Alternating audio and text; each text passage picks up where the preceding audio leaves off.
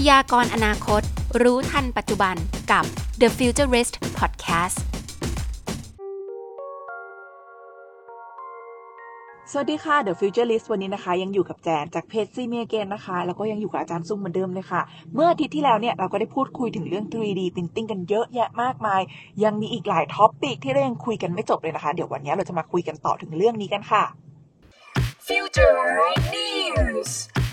หนูสามารถพูดอย่างนี้ได้ไหมคะ คือพอเรารู้กันว่า 3D printer เนี่ยมันมีมันนานมากๆแล้ว แต่ก่อนมันอาจจะใช้ในแบบภายใน เช่นแบบเป็น B2B เขาใช้ในการในเชิงเขาใช้ในเชิงผลิตก็จริง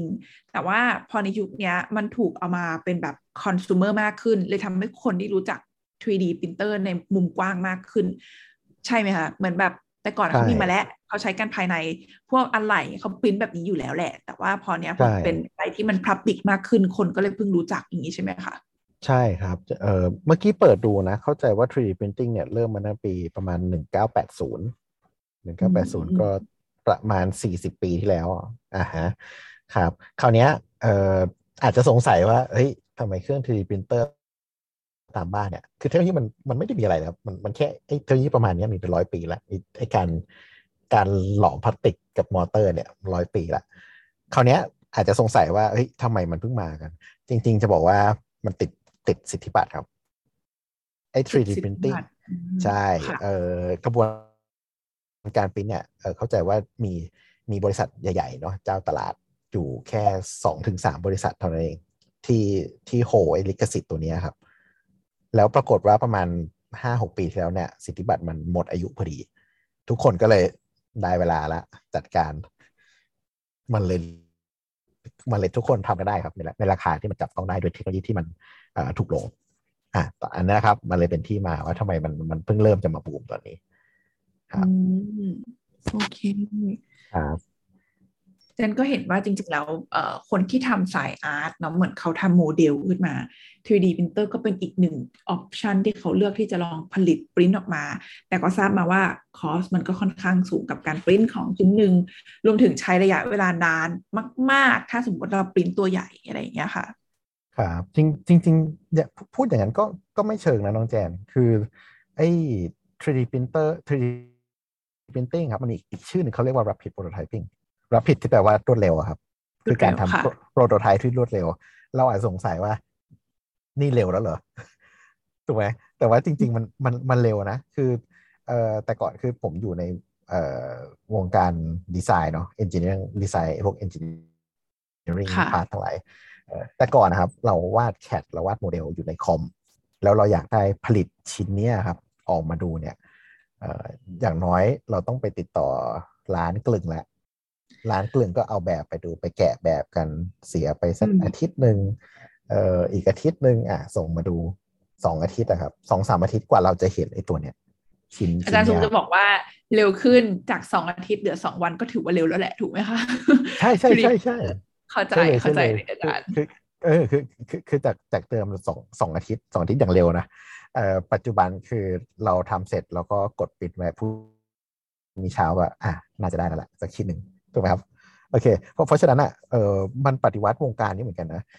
จะบอกว่าพวกนี้มันเกี่ยวกับพวกสมมุติเรา product design เนาะตอนนี้น่าจะเริ่มเริ่มเริ่มเริ่มเข้าใจ product design กันมากขึ้น product design ครับแต่ก่อนอะแต่ก่อนการจะผลิตอะไรสักชิ้นอะเราอาจจะต้องทำ prototype ซึ่งแต่ละ prototype ระยะเวลา turnover นะครับมันอยู่ประมาณ 3 เดือน ต่อตอนหนึ่ง prototype เพราะฉะนั้นการ การทำ product ออกมาสักชิ้นหนึ่งครับ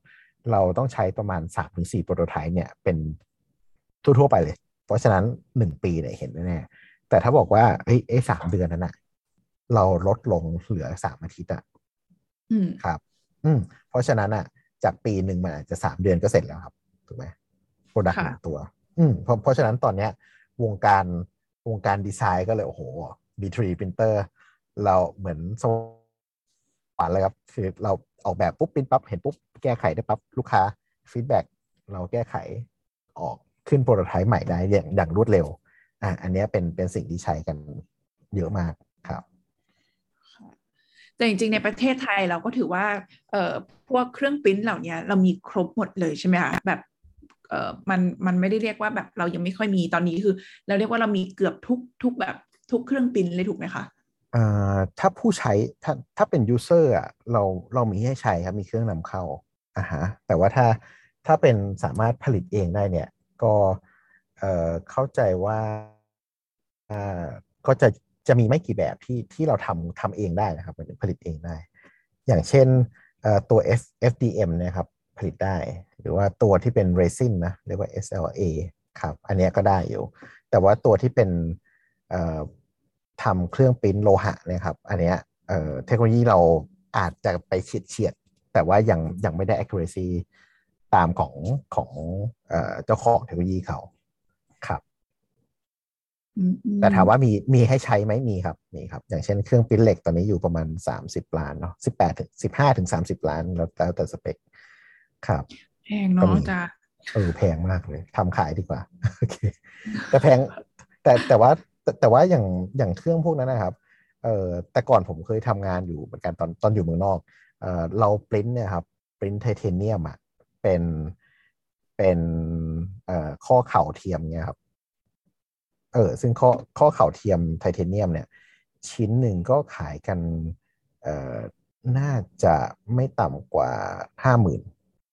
ห้าหมื่นถึงแสนหนึ่งอะไรประมาณนี้ครับ เพราะฉะนั้นอะไอ้ราคาเครื่องกับราคาราคา มูลค่าของของที่มันได้ออกมา ก็ก็คุ้มค่าอยู่ครับ ค่ะ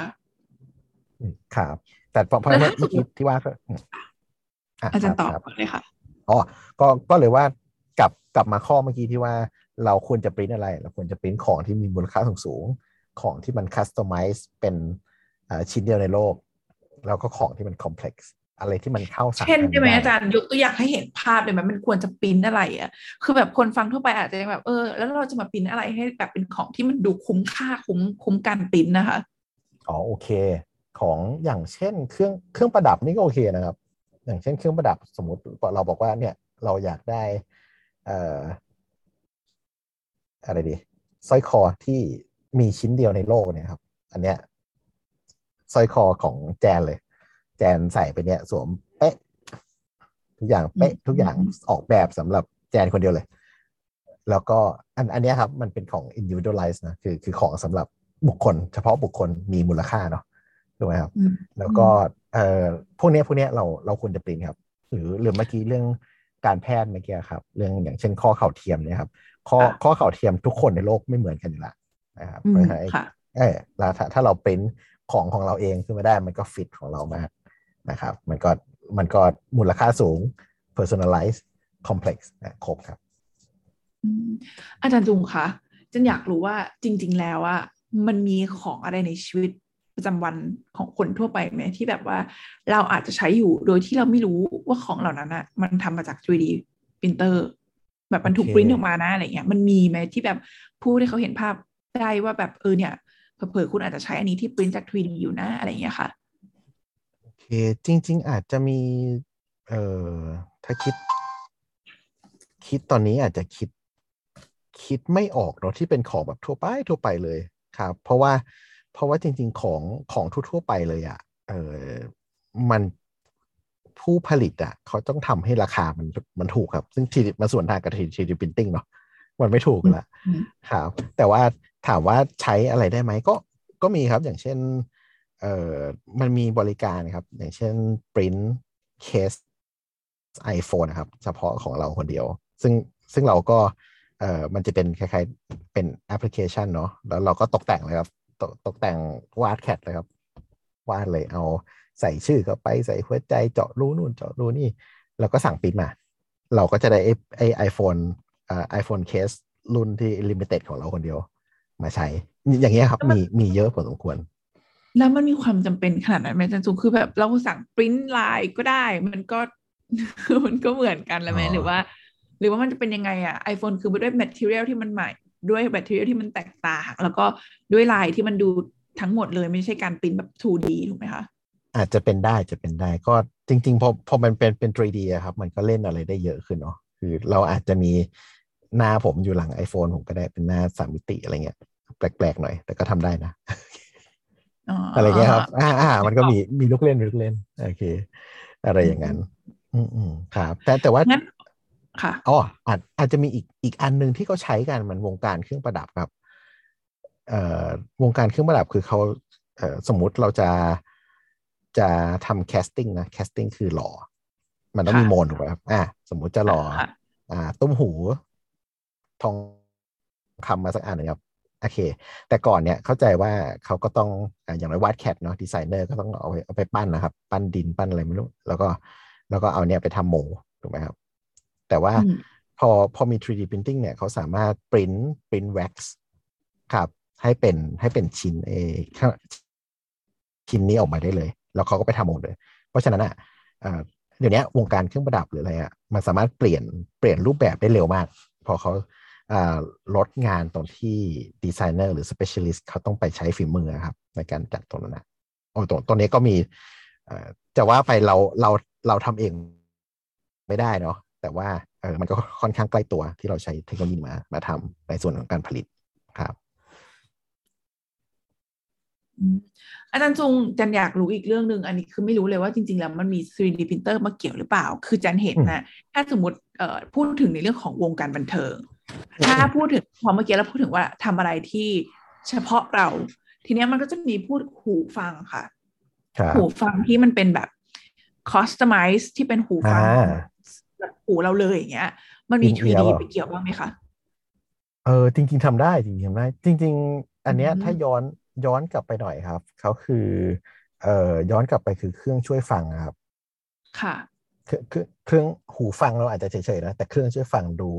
ดูสำคัญเนาะสำหรับผู้ที่มีมีปัญหาทางด้านการฟังเนาะเครื่องเครื่องช่วยฟังอะเอ่อคุณหมอเขาจะเขาจะสแกนครับสแกนในรูหูเราเนี่ยครับสแกนแล้วให้มันเป็น 3D ออกมา 3D file ในใน 3D models ในในคอมพิวเตอร์เนาะครับ แล้วเขาก็จะเอาเนี่ยมาตัดแต่งแล้วก็ปริ้นออกมา เป็นรูปร่างไอ้หูฟังซึ่งมันเหมาะสำหรับอ่าหูเราโดยเฉพาะ อันอันเนี้ยครับมีประมาณเอ่อเป็นสิบสิบปีแล้วเหมือนกันครับ ซึ่งปัจปัจจุบันอะพอเทคโนโลยีมันโอเคขึ้น มันก็เริ่มมาที่หูฟังเรานี่แหละครับ ก็ราคาที่เราจับต้องได้เนาะได้หูฟังที่มันเฉพาะกับตัวเราเลย อันนี้ก็ใช่เลยครับ อืมโอเค แล้วมีวงการไหนอีกไหมคะ ที่ที่แบบมันมันน่าสนใจอีกอะค่ะอ่าโอเค จริงๆอาจจะมีงานก่อสร้างเนาะเราเคยได้ยินไหมครับเป็นเป็นบ้านครับ เออเคยได้ยินแจนเคยเออทำข่าวโอเคในเอ่อ Daily C3 เอ่อตอนนั้นปริ้นบ้านออกมา คนแชร์เยอะมาก คนใช่คือใช่แจนแค่มีความรู้สึกว่าพอพูดถึงปรินเตอร์ คนมันมองภาพเล็กไงเหมือนแบบแจนเองถ้าเรายังไม่ได้ศึกษาแล้วก็อาจจะรู้สึกว่าปรินเตอร์ก็คือเครื่องหนึ่งเครื่องอะอาจารย์เราก็ไม่ได้คิดว่าแบบเครื่องหนึ่งเครื่องจะปริ้น material ที่มีไซส์ใหญ่หรือว่ามันเป็นปรินเตอร์ขนาดใหญ่อะไรอย่างเงี้ยอาจารย์เล่าให้ฟังได้ไหมคะมันปรินบ้านมันแบบมันมันมันเป็นยังไงบ้างคะ คือจริงๆปริ้นบ้านเนาะเราพูดถึง material ที่มันต่างไปถูกไหมครับปริ้นบ้านเราใช้อะไรครับ ปูนซีเมนต์ปะอ่าค่ะอ่าโอเค ถ้าเราจะก่อบ้านก่อกำแพงสักอันหนึ่งเราต้องใช้ปูนซีเมนต์ถูกไหมครับโอเค เพราะฉะนั้นปริ้นปริ้นบ้านเอ่ออันแรกคือเครื่องมันต้องใหญ่เนาะถูกไหมพอเครื่องเครื่องมันใหญ่ปุ๊บอ่าสามารถมี workspace ที่มันสามารถปริ้นบ้านเราได้ถูกไหมครับ แล้วก็จะมีเอ่อ material ที่มันจะเป็นปูนซีเมนต์เพราะฉะนั้นอะปริ้นพวกงานก่อสร้างหรือปริ้นบ้านเนี่ยนะครับเขาก็จะใช้ใช้ material เนี่ยแล้วก็เครื่องเนี่ยในการวิ่งไปตามคล้ายๆรอยกำแพง เพราะฉะนั้นถ้าถ้าเราไปดูเอ่อถ้าถ่ายถ่ายวิดีโอไว้เนาะแล้วเราเราดูครับ เราจะเห็นว่าคล้ายๆเอ่อบ้านมันค่อยๆงอกมาจากจาก layer ข้างล่างครับค่อยๆงอกงอกงอกงอกขึ้นมาจนครบหลังแต่อันนี้ครับเป็นบ้าน ก็ถามว่ามันมีมีประโยชน์ไหม อันนี้ก็จริง ๆ ก็พลิกวงการพอสมควรเนาะเพราะถ้าใครอยู่วงการก่อสร้างครับ เราจะเห็นว่าเรามี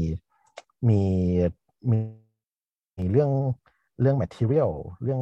ออปัญหามากมายเลยปัญหาคนงานก่อสร้าง ปัญหาเรื่องการนำเข้า material ปัญหาไทม์ไลน์ปัญหาทุกทุกอย่างนะครับเยอะมาก แต่พอเป็นปรินบ้านเนี่ยโดยโดยใช้เครื่องปริ้นนี้ แล้วก็โดยใช้ที่ การเทคนิคการปริ้นที่มันเหมาะสมเนาะมันทำให้บ้านมันแข็งแรงได้ครับ เพราะฉะนั้นอะก็เลยมันก็เลยเป็นเป็น solution ในอนาคตเหมือนกันครับว่าปริ้นปริ้นบ้านเพราะฉะนั้นเออถ้าเราเคยเห็นเนาะของน่าจะประเทศจีนเนี่ยนน่าจะมีเยอะ ที่เขาบอกว่าบ้านหลังหนึ่งเขาใช้เวลาปริ้นประมาณอ่าสองวันครับ ซึ่งอันเนี้ยเทียบกับเทียบกับการใช้เทคนิคเดิมๆเนี่ยทำบ้านหลังหนึ่งไม่น่าต่ำกว่า เอ่อเป็นเดือนถูกไหมครับ เป็นเดือนก็ค่ะ อ่าใช่ใช่ก็อันนี้แหละมันก็เป็นปฏิวัติวงการอันหนึ่งเหมือนกันอืมครับครับ สุดยอดเนาะล่นระยะเวลาได้ลงมาเยอะมากๆในในเรื่องของเครื่องปริ้นท์แล้วจริง ๆ มันมีอะไรที่แบบน่าสนใจเกี่ยวกับตัวเครื่องปริ้นท์อีกบ้างไหมคะเอ่ออาจจะมีใกล้ๆนี้มันอาจจะมีปริ้นปริ้นพวกยานพาหนะครับอย่างปริ้นเรือไงครับปริ้นเรือนี่ก็เคยเห็นเหมือนกัน ขนาดเรือเรือสปีดโบ๊ทเนี่ยครับเรือไซส์ประมาณนี้ครับ อะอันเนี้ยก็ก็พวกเนี้ยส่วนมากมันขึ้นกับเอ่อเขาใช้พวก composite material เนาะครับ เพื่อให้มันได้ได้คุณสมบัติอย่างเช่น ต้องการความเบาด้วยแข็งแรงด้วยครับ โอเค ก็ก็พวกเนี้ยครับที่ที่น่าจะอ่าเอามาเป็นได้หมด จริงๆจริงจะบอกว่าเออเราแทบตอนเนี้ยครับ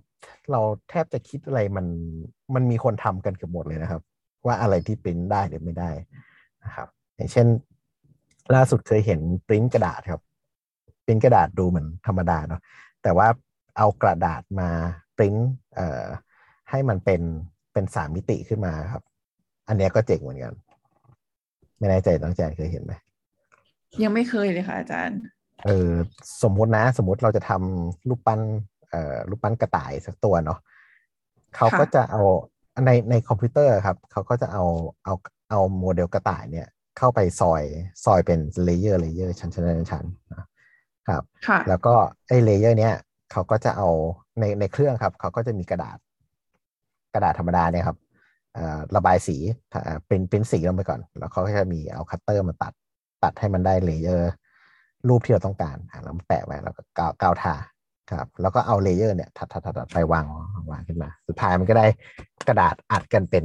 ชิ้นสามมิติ อันนี้ก็มีครับมีนานแล้วเหมือนกันครับโอเคค่ะโอเค นี้เราก็ได้ความรู้เกี่ยวกับเครื่องปริ้น 3D ในหลาย ๆ มุมมองเลยเนาะเราอะหลายคนอาจจะรู้สึกว่าเครื่องปริ้น 3D เนี่ยอาจจะเป็นแค่แบบ เครื่องปริ้นในการปริ้นพลาสติกอย่างเงี้ยวันนี้เราก็ได้เห็นว่ามันมีความสามารถมากกว่าที่เราคิดตั้งเยอะ สามารถปริ้นเซลล์ได้ด้วยปริ้นบ้านก็ได้นะคะอะไหล่รถยนต์ก็สามารถทำได้ อาจารย์ซุงมีอะไรอยากเสริมเกี่ยวกับ 3D printer อีกไหมคะโอเคจริงจริงๆก็จะบอกว่าตอนเนี้ย 3D printer เทคโนโลยีเนี้ยครับมันเข้ามาในชีวิตเราเยอะขึ้นน่ะก็อยากให้ทุกๆคนเปิดตาเปิดใจครับ ให้พยายามดูว่าทุกอย่างมันเป็นไปได้หมดเนาะ ก่อนจะจบจริง ๆ มีอีกอันหนึงเอ่อได้เลยค่ะเราอาจารย์เขาเริ่มทำกันแล้ว คือปริ้นบ้านบนดาวอังคาร ครับ เพราะเพราะฉะนั้นอะเอ่อปริ้นบ้าน material บนดาวอังคารนะคะอ่าใช่อ่าลองลองคิดดูอะน่าจะเคยได้ยินนักวิทยาศาสตร์หลายๆคน หรือล่าสุดก็น่าจะอีลอนมัสเนาะที่บอกว่า เนี่ยภายในชีวิตเราเนี่ย เราน่าจะได้เริ่มย้ายถิ่นฐานไปอยู่ดาวดวงอื่น นอกโลกอืม ถูกไหมอะคราวนี้ถ้าเราจะไปอยู่ที่นู่นแปลว่าเราต้องมีบ้านถูกไหมครับโอเค ย้อนย้อนกลับคิดต่อครับ แล้วเราจะมีบ้านแล้วบ้านมันจะมาอย่างไงครับ อืมค่ะ เราคงไม่ได้เอ่อจ้างรับเหมาบนโลกแบกอิฐขึ้นไปเนาะถูกไหมเพราะฉะนั้นมันมันก็ต้องเป็น material บนบนดาวดวงนั้นแหละ เพราะฉะนั้นอะตอนเนี้ยเทคโนโลยีที่เขาพยายามกำลังวิจัย แล้วก็ค่อนข้างค่อนข้างโอเคนะครับ ค่อนข้างไปได้สวยก็คือเอา material บน บนดาวเคราะห์ต่างๆเนี่ยครับมาเข้ากระบวนการเพื่อเป็น material ในการ printing ครับเพราะฉะนั้นอะเอ่อบ้านบนดาวอังคารก็อาจจะต้องใช้ดินบนดาวอังคารเป็น material แล้วก็ปริ้นไปนะครับหรือหรือหรือสิ่งที่มันเป็นเป็นไปอยู่แล้วนะวงการอวกาศเนาะเวลาขึ้นไปในอวกาศนะครับ ขึ้นไปขึ้น Space Shuttle ขึ้นจรวดไปนะข้างบนนะครับแน่นอนมีอะไหล่ที่มันชิ้นส่วนที่มันต้องเสียแน่นอนแหละ เอ่อเขาก็ไม่ไม่ได้สต็อกอะไหล่ขึ้นไปเนาะสิ่งที่เขาทำคือเขาเอา material แล้วก็เอาเครื่องปรินเตอร์ขึ้นไปครับ แล้วคุณอยากได้อะไรอะไรที่ไหนเสียคุณก็ปริ้นเอาตอนนั้น ครับอืมเพราะฉะนั้นตรงตรงเนี้ยมีเยอะมากเลยครับ ก็อยากให้ลองเริ่มศึกษากันดูครับ แล้วก็น่าจะมีอะไรสนุกสนุกทำได้เยอะเลยครับเดี๋ยวเราก็จะไปสร้างบ้านสามมิติ 3D printer นะคะบนดาวอังคารกันอะถูกต้อง โอเคค่ะ ก็วันนี้เราก็ได้ความรู้เกี่ยวกับ 3D printer เยอะแยะมากมากมายเลยเนาะจากวัสดุต่างๆ เอาไปทำอะไรได้บ้าง ตอนนี้อยู่ในวงการไหนบ้างแล้วก็จริง ๆ ต้องขอบคุณอาจารย์ซุงมากๆเลยค่ะที่มาแชร์ความรู้ดีๆ เกี่ยวกับ 3D printer ในวันนี้นะคะ ก็ขอบคุณค่ะอาจารย์ ถ้าใครอยากรู้ topic อะไรเกี่ยวกับเทคโนโลยี หรือ topic ไหนที่น่าสนใจมาฟัง The Futurist คนไหนนะคะ ก็ฝากติดตาม The Futurist ตอนต่อไปด้วยนะคะสำหรับวันนี้สวัสดีค่ะ สวัสดีครับ พยากรณ์อนาคต รู้ทันปัจจุบันกับ The Futurist Podcast